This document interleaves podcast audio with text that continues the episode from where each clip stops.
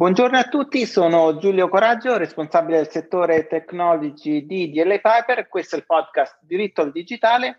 Oggi siamo con un mio caro amico e uh, un super esperto di uh, diritto dell'innovazione, Thomas Licarelli, Head of Legal Italy e Southern Europe di uh, Uber. Buongiorno Thomas e grazie per aver accettato il nostro invito. Buongiorno Giulio, buongiorno a tutti e grazie mille per, per l'invito. Allora, Thomas, lo dicevo prima, noi siamo amici perché ci conosciamo, mi sembra, da circa 12 anni. Uh, io sono un po' più vecchio di te, tu al tempo eri quasi, uh, forse neolaureato, assolutamente. E uh, la- abbiamo lavorato insieme nello stesso studio per qualche anno e tu, ci, nessuno ci crederà, che all'inizio eri un corporate restructuring lawyer e poi quando le cose sono scritte, secondo me, devono accadere, secondo me, perché ora le, i fatti della vita ti hanno portato a dedicarti al TMT, poi hai fatto delle altre esperienze in-house e, eh, e ora sei da Uber. Di solito iniziamo con i nostri podcast con poche parole sulla vita del, dei nostri ospiti. Ci racconti la tua carriera che è fatta veramente, eh, se non sbaglio tu eh, sei anche avvocato in Spagna, cioè eh, diciamo che non ti stai mai fermo, dai. Oh, assolutamente, assolutamente. Beh, la mia è stata un, una carriera con una forte vocazione internazionale. Durante gli studi sempre, sono sempre stato attratto dalle lingue, ehm, passione e curiosità per tutto ciò che travalica un po' i confini, i confini nazionali, quindi fatto il classico Erasmus in Spagna, certo. eh, ho fatto uno stage in Svizzera presso le organizzazioni internazionali, l'ONU e il WTO e quindi diciamo come avevo come target quello assolutamente di entrare in un grande studio legale internazionale, cosa che poi ho fatto finita, finita la laurea.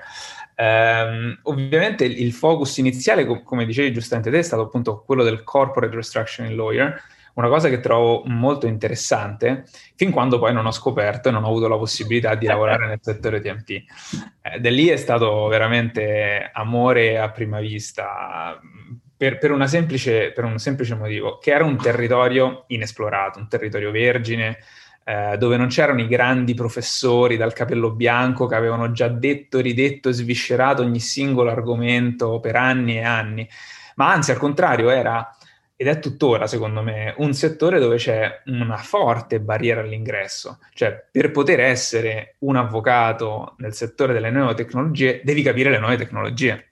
Assolutamente. Quindi c'era tutta una, una, pletora di grandi avvocati che però di tecnologia erano completamente a digiuno di qualsiasi nozione, di qualsiasi concetto. Quindi ovviamente parlare di internet service provider, parlare di pagamenti elettronici, parlare di privacy che all'epoca era ancora uno di quegli argomenti. Adesso la privacy sono tutti grandi esperti e non, non trovi un avvocato che non, che non si riempia la bocca no, di grandi parole sul tema privacy, ma se, se, ci ricordiamo, 10-12 anni fa la privacy era ancora un settore di nicchia poco, molto poco esplorato. Quindi... Le informative erano quelle con cui, quei documenti con cui ci bloccavi la sedia quando ti, ti stava per cadere, dovevi farli ma non li avevi fatti. No, assolutamente. Un aneddoto che io eh, eh, cito ogni tanto, prima di entrare nel studio dove io ho iniziato, avevo accettato un incarico in un grande studio eh, italiano per fare corporate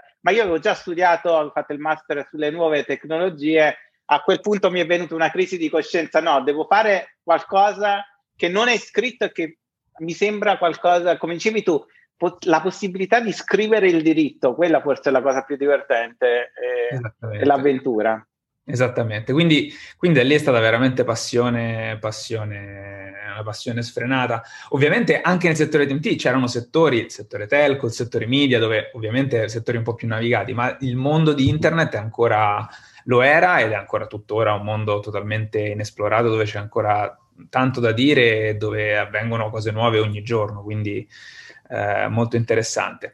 Poi, eh, diciamo, io ho avuto, come dicevo prima, una grossa passione per tutto ciò che travalica i confini nazionali. Quindi l'unico grande limite che avevo trovato nello studio legale internazionale era il fatto che poi alla fine ci si occupasse sempre di tematiche nazionali. No? Ogni qualvolta mi trovavo no, a dover affrontare qualcosa che eh, riguardava un altro paese, ovviamente tu come avvocato italiano non te ne potevi occupare, se ne occupava no, la sede internazionale del network dello studio. No? Quindi sì. mi sono sempre trovato un po' limitato, io ho avuto sempre una grande passione per le lingue e, e anche lì, eh, pur parlando lo spagnolo, il francese, poi quando mi trovo a parlare con colleghi spagnolo e francese, si parlava sempre comunque in inglese, no? quindi eh, ho avuto sempre... Perché eri visto come lo straniero, dai.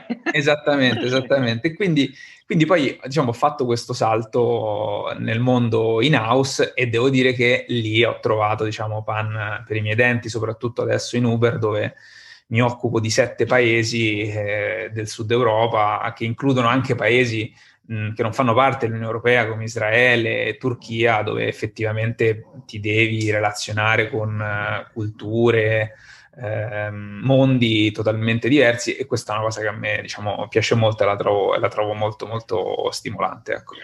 Non so se sei della stessa opinione, ma io quello che trovo ogni tanto frustrante eh, del lavoro nello studio è che noi vediamo soltanto Beh, allora, eh, noi vediamo soltanto un pezzo della storia, nel senso che il progetto il cliente ci coinvolge nel progetto per la parte sulla quale ha bisogno di una consulenza esterna. Poi se il progetto si fa, non si fa, cambia in qualche modo, come finisce eh, l'avvocato esterno non lo sa. Invece ovviamente eh, l'in-house mi sembra che negli ultimi anni, e penso soprattutto in una società come, come Uber, diventa anche un consulente del business, quindi lo segue per tutta la vita il progetto.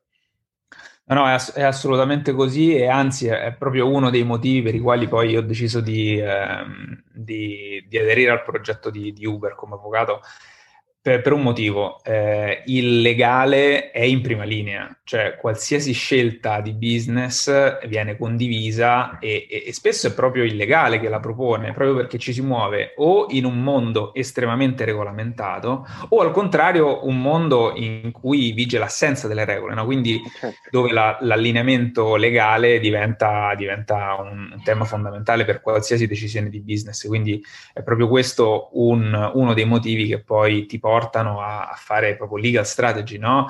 Quando lanciare un prodotto, come lanciarlo, con che modalità.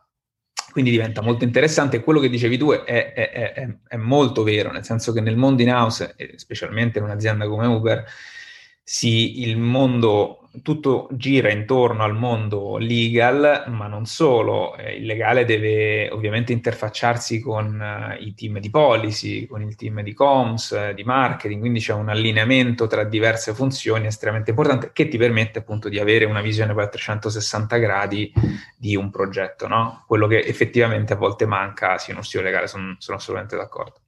Sì, infatti, secondo me eh, un aspetto fondamentale è vedere il legale non come un costo del business, ma come un enabler, qualcosa che ti consente di fare quello che eh, vorresti fare. A volte, forse l'approccio old fashion era eh, n- evitiamo il legale perché è una sorta di sh- shop software che, che mi blocca il progetto e non mi fa fare quello che per esempio so, il commerciale dice mi farebbe fare il dovrebbe raggiungere il, il bonus, no?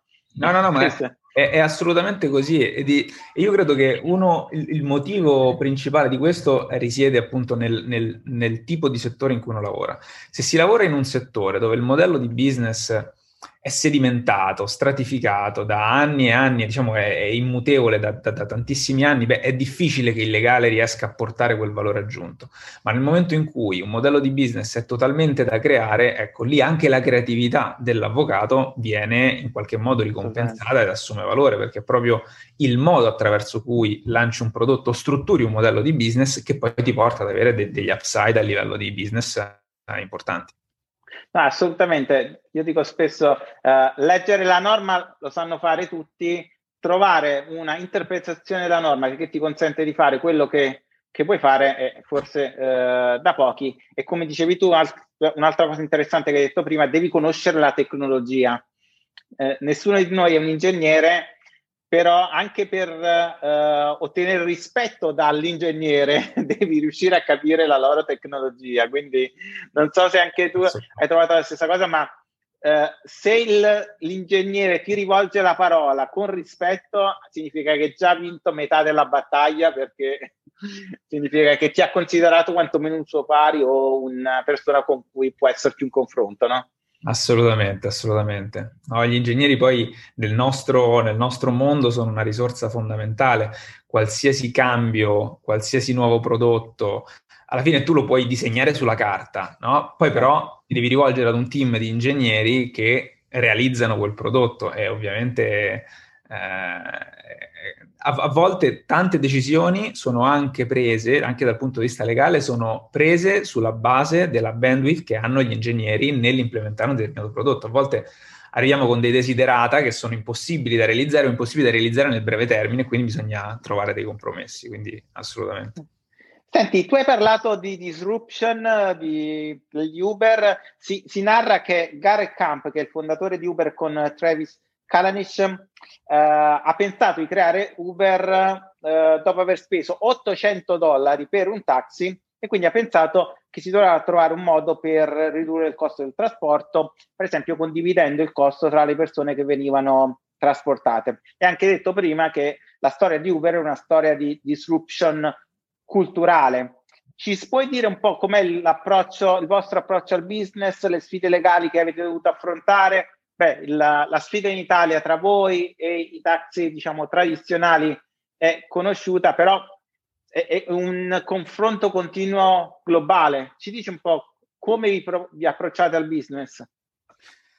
Sì, allora, eh, diciamo che la, la, storia di Uber è la storia di, eh, mi, mi, piace dipingerla come la storia di un, un ragazzo, eh, no? Eh, è, è, come una persona, come un ragazzo giovane, poi nel, nel, nel suo percorso di crescita eh, commette errori, eh, ci sono delle lezioni da, da, imparare, si fa esperienze e poi piano piano si diventa persone più, più mature, no? Uber è un'azienda che è cresciuta in una maniera pazzesca in termini di, di velocità, di, di, dimensioni, di complessità e quindi effettivamente sono stati fatti degli errori nel, nel corso della, della, sua vita. Però io credo che il, il, quello che c'è alla base di, di, Uber è appunto il concetto di disintermediazione, no? Eh, lo, lo abbiamo visto non soltanto come Uber, credo che sia un po' il leitmotiv della new certo. economy, della sharing economy, disintermediazione nel nostro caso nel settore dei servizi, ma lo sappiamo, avviene anche nell'accesso all'informazione, quindi in, in, tanti, altri, in tanti altri frangenti. Io credo che Uber ha saputo cogliere eh, il concetto di disintermediazione nel, nel, mondo dei servizi di trasporto, un settore estremamente regolamentato ma ancora estre- estremamente antiquato. Ci sono paesi che hanno saputo cogliere l'opportunità, altri che invece preferiscono resistere no? secondo dinamiche un po' antiquate, ma ecco, credo che, che, che, che questo sia un po' quello che è al, al cuore del, della nostra azienda. Sì, Ovviamente, eh, come dicevi tu, eh, ci sono state sfide, contrasti, anche qui io credo che, che, che, Uber sia cambiata tantissimo nel corso degli anni. Come menzionavi tu all'inizio, un contrasto tra, con, tra Uber e il mondo del taxi. Adesso abbiamo visto che la nostra prospettiva prospettiva, il nostro approccio è cambiato radicalmente. Noi oggi siamo partner anche dei taxi, tant'è che mh, noi il taxi è un servizio che offriamo ad oggi nella nostra, nella nostra, applicazione. Ci sono dei paesi in cui operiamo solo ed esclusivamente con i taxi. Eh, faccio ad esempio riferimento alla Turchia, in Grecia, eh, in Croazia, eh, in Italia abbiamo lanciato Torino, eh, Napoli, quindi abbiamo stiamo puntando molto anche sul, sul mondo del, del, taxi, ma questo semplicemente per inviare un, un messaggio. Noi offriamo la disintermediazione, ma la, la, nostra tecnologia è a servizio un po' di, di tutti, certo. quindi ehm, anche questo è un, è un, approccio che ha cambiato molto. E come dicevo in precedenza, anche, anche l'azienda ha commesso degli errori. No? Pensiamo al lancio di Uber Pop in, in Europa, un servizio che è stato estremamente criticato eh, e, e, se vuoi è stato no, l'errore che a volte fanno delle aziende americane, no? quelle di pensare che un servizio che funziona negli Stati Uniti debba necessariamente funzionare anche in qualsiasi altra parte del mondo, quando però ci sono regole, anche culture, modi di pensare diversi, no? Quindi ecco, questo è l'errore di gioventù, se vogliamo, della, dell'azienda. Ma, ma anche la capacità di adattarsi poi agli errori, eh, secondo me, è anche una, eh, è un valore aggiunto, nel senso che se non si facessero errori non si farebbe, non si farebbe innovazione, secondo me. Assolutamente, assolutamente. E, e diciamo la grossa sfida della nostra azienda, un po' di tutte le aziende che lavorano nel mondo della sharing economy, che è un po' un settore di frontiera, no? dove le regole non sono scritte e quindi appunto ci si trova a dover prendere delle decisioni no? che, che, che, che possono a volte travalicare un po' i, i, i confini, e, però allo stesso tempo si fissano gli standard, no? quindi questa è eh, la, la, parte interessante del, del, nostro, del, nostro, lavoro. Sicuramente il, il, lavoro più difficile, la sfida più grande che abbiamo noi come azienda è quella no, di educare il regolatore sulla necessità no, di approvare delle regole che, che, guardino al futuro, no? che siano per dei servizi moderni ed efficienti piuttosto che eh, guardare al passato. Tu Giulio, insomma, lo, lo, sai meglio di me, la tecnologia si muove ad una velocità spaventosa, no? il legislatore non ce la fa mai a, a, a rimanere al passo con, con, con, l'evolversi della tecnologia e quando arrivano delle decisioni, delle sentenze, quando mancano appunto le regole, arrivano su dei servizi che nel frattempo sono già cambiati nuovamente, quindi eh, sono quasi inutili da questo punto di vista perché si trovano a disciplinare dei servizi che sono già cambiati. Noi riceviamo delle sentenze che arrivano a distanza di quattro anni sul servizio di Uber e diciamo, ok, andiamo a vedere qual è l'impatto di questa sentenza, andiamo a vedere il nostro servizio come era quattro anni fa, diciamo, ma questo è quasi inapplicabile il giorno d'oggi perché il nostro servizio è cambiato talmente tanto negli ultimi quattro anni che alla fine questa sentenza, diciamo, aggiunge poco, no? Ecco, quindi... No, assolutamente, se mi viene in mente che eh, non so, la direttiva e-commerce è del 2000, sono passati 21 anni, ora dovrebbero rinnovarla, ma 21 anni nel mondo dell'internet sono, so, forse due secoli. Eh, mi viene in mente che ora approveranno il regolamento di privacy e già tutti dicono che il regolamento è, è vecchio perché le tecnologie, non so, i cookies che menzionano, sono una tecnologia che non si usa, non si usa più. E, ehm, e, è molto interessante quello che dicevi tu nel cambiamento culturale di considerare Uber parte dell'offerta. Abbiamo fatto prima, uh, uh, qualche settimana fa, un podcast con Matteo Frigerio di Airbnb e lui esattamente diceva la stessa cosa. Dovevano vedere, si deve vedere Airbnb quale parte dell'offerta turistica. Stessa cosa per Uber. Uber deve essere vista come una parte uh, dei servizi che sono prestati alla, nelle, nostre, nelle nostre città piuttosto che combattere, quindi vedere un valore piuttosto che una minaccia. Ecco, ehm, però è anche vero che voi come Uber n- non siete mai fermi, c'è una citazione di, del CEO di PayPal eh, che ha lanciato un podcast che si chiama, che ti consiglio, che si chiama Never Stand Still, non si, sta, no, non si può stare mai fermi, siete sempre alla ricerca della novità, dicevi tu, il vostro stesso servizio quattro anni fa è diverso da quello attuale. Ora state investendo tanto su eh, vostro servizio di trasporti, su Uber Eats. Come vedi i prossimi anni della tua azienda? Anni di disruption, di consolidation? È, è possibile per un'azienda come Uber fare consolidation oppure devi andare sempre avanti? Ma no, entrambe le cose. Da un lato c'è la, la componente dell'innovazione che fa parte del DNA della, della, nostra azienda, quindi sicuramente ci saranno nuovi servizi ehm, in nuovi settori, eh, quello sicuramente non lo possiamo, non lo possiamo scartare, eh, ripeto, fa parte del nostro day to day. Però sicuramente ci sarà anche una fase di, di consolidazione. Se pensiamo al settore del food delivery, eh, qualche anno fa quattro anni fa eh, il, il, food delivery rappresentava una piccola parte no, delle revenue della nostra azienda. Ora è una parte, è uno dei pilastri del nostro business model. Vuoi anche la pandemia che ha diciamo, certo. accelerato questo, questo, processo, però è sicuramente un servizio di cui si riesce ogni giorno di più. Cioè, non, non, si riesce a fare a meno, no?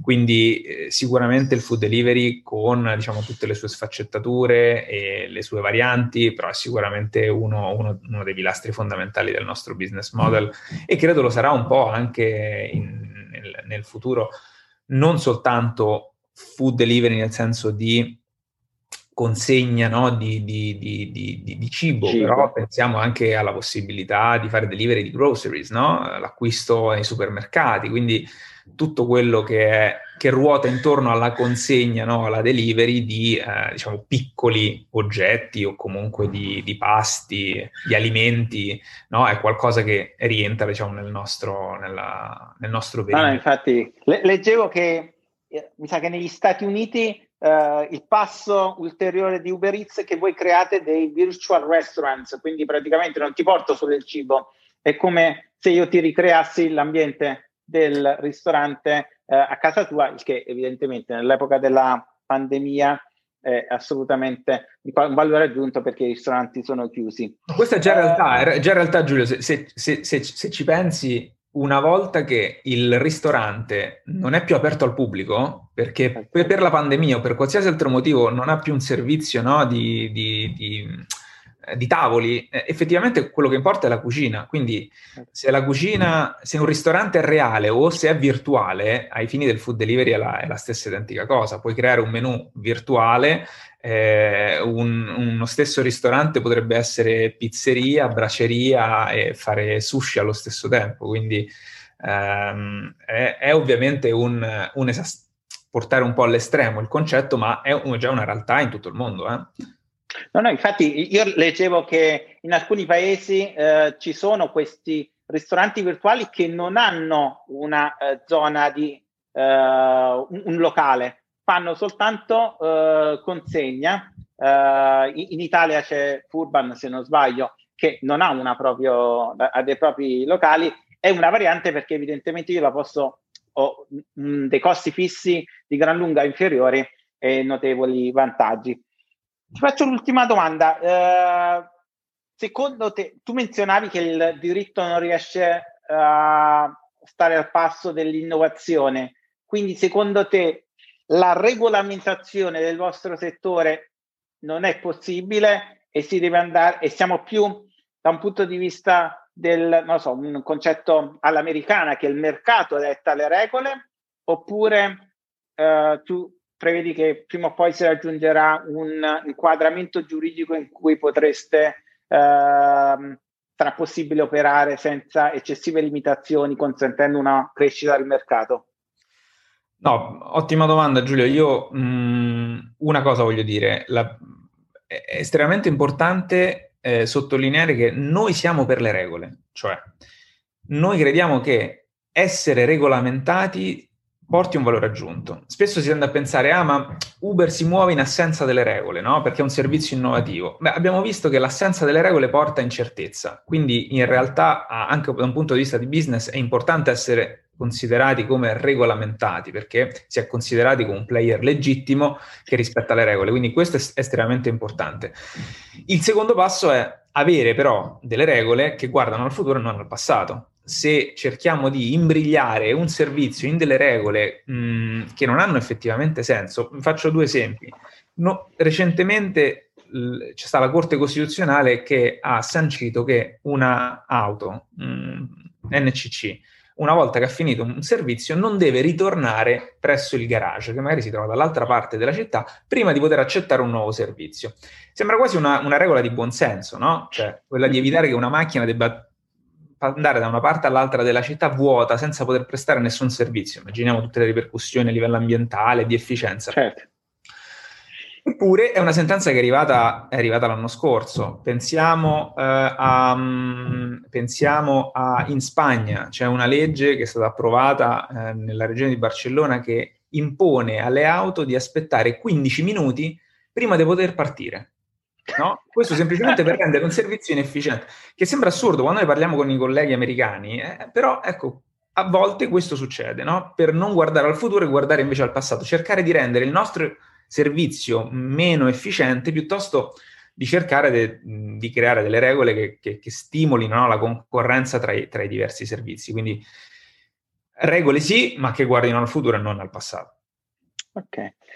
Allora, grazie mille Thomas, ci siamo fatti questa chiacchierata, in primis è stato un piacere rivederti a distanza, ormai non ci vediamo più quotidianamente come facevamo di solito, mi ricordo le nostre grandi partite a calcetto negli anni d'oro, allora ritorneremo a farlo in un contesto post-Covid, eh, ti ringrazio per il tuo tempo e alla prossima. Grazie mille Giulio, buona giornata.